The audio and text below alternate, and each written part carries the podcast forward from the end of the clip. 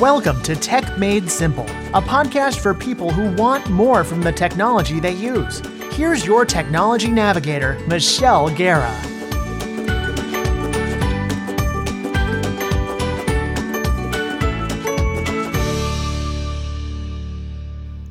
Hello, everyone, and welcome to another episode of the Tech Made Simple podcast. I'm your host, Michelle Guerra. Last week's episode, I covered resources or places to get your smartphone repaired. That is, if you ever need to have your smartphone repaired. Today's topic, I want to talk about insurance as it relates to your smartphone.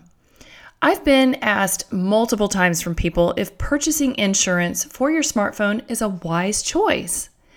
It seems nowadays with every electronic product you purchase, such as like a TV, printer, or even a fridge, they usually ask if you want to purchase insurance for the item at the checkout. Now, keep in mind when you buy something brand new, it's a known fact that you get a manufacturer's warranty for the first year, typically. However, the warranty doesn't cover loss, theft, or even damages caused by an accident. I want to cover some points and reasons why you would or would not want to purchase insurance for your smartphone. Before I get started on today's topic, I want to share a listener's comment that was sent to me through email. This comes from Jessica. I've been listening to your podcasts. I like how you're breaking down the information, and I'm always have at least one takeaway from them. Learning more each day. Well, I'm so glad that you my breakdown of the information is just enough for you to understand. And it warms my heart to know that you are creating an action item for yourself. Taking action on something certainly will motivate change in your life. Hey, I didn't just learn all this stuff in one day. It takes time and making lots of changes to use technology. Thank you for sharing your feedback, Jessica. Hey, if you leave a comment on the show notes to an episode, leave a review, or simply send me an email, I want to give you a shout out for giving me your feedback. Again, I'm here to serve you, my listener, as best as possible. Okay, so let's get started with today's topic. Let's start with some reasons why you would want to purchase insurance for your smartphone. Here are some points that an insurance company might use to persuade you to buy. Yes, they have valid points, but I want to walk through each of them with you. Point number one replacements are expensive. Deductibles are lower than the cost of a new phone. Smartphones are an average cost of $599, so it is true that the deductible will be lower than the cost of purchasing a new one. Point number two a good case doesn't cover everything. Yes, you purchased a new smartphone, and right away you find the case that not only is fashionable, but has some really tough outer shell that protects the smartphone. The case cannot protect from everything. This is true. Point number three filing a claim is very easy. With a simple mobile app, you can fill out the claim to get your smartphone fixed.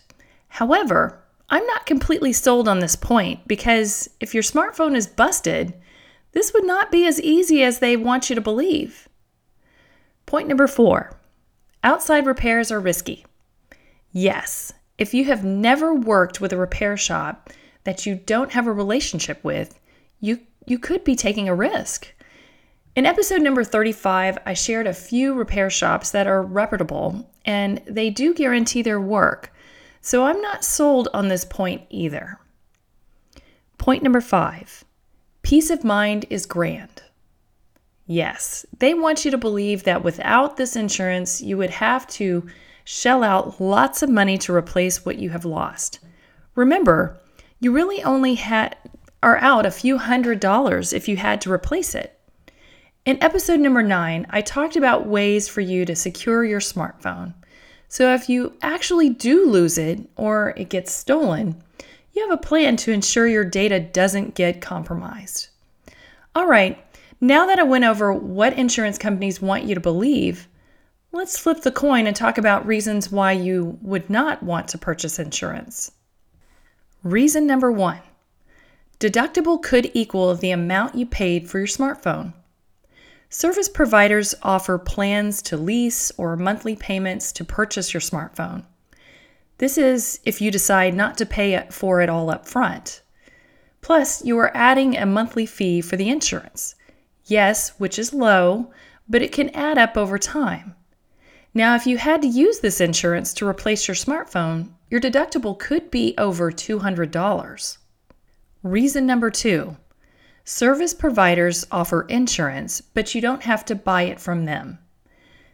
Yes, service providers are not in the business of insuring your smartphone. They rely on third party companies to offer that. You should do your homework and research a company that might be more aligned with your needs than what the carrier has to offer. Reason number three replacement smartphones are not always in your favor. I'm sure you've seen the fine print that you have to agree to when you sign up for the insurance. But have you really read the fine print? I say this because what the salesperson might have told you when you were signing up about the replacement policy may not be aligned with what you are really getting as a replacement. The insurance company will want to replace exactly what you have lost. However, your replacement might be a refurbished model or something slightly different than what you had. They are the ones that make that determination. You can't just go shopping and get a new one and claim a replacement cost for what you lost. Reason number four making a claim can cause you to get dropped from your plan. Again, the fine print that you may have seen but not really read they are in control of what they allow or don't allow. All right, I promised myself I would leave my personal thoughts to the end of this episode. Because I have a strong opinion about this topic, I don't believe it is wise to purchase insurance on something that is not that expensive for me to replace. Yes, the average cost of a smartphone is $599. That's an average. You may have only spent a few hundred for your smartphone or gotten it for free with a plan.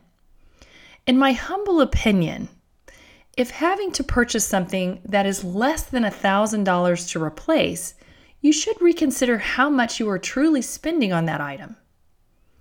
As mentioned in episode number 35, where I shared the story of my husband damaging his smartphone, it was damaged beyond repair.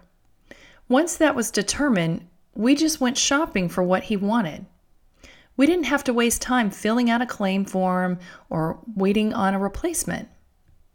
This type of insurance is similar to the home warranty companies that service any appliance you have in your house. I feel you have to dance around too many policies and procedures just so you can essentially save some money. My time is way more valuable than working through a company's program to save some money. For those of you that have kids that you supply a smartphone, you may have to really weigh out the options and the cost benefits for how often you may need repairs or replacements. I've heard some parents believe this insurance has saved them lots of money for their kids' smartphones. All right, now I want to hear from you. Have you ever purchased insurance for your smartphone? If so, have you ever used it? If you've used it, what was your experience with getting a claim fulfilled? Leave a comment below in the show notes. While you're there, subscribe to my email club. On occasion, I have been known to send out a special deal on applications that you might want to take advantage of. Or I do promote special giveaways for coaching or training that I provide, as well as some personal updates that I don't share anywhere else. Well, that's all for today. Until next week, thanks for listening.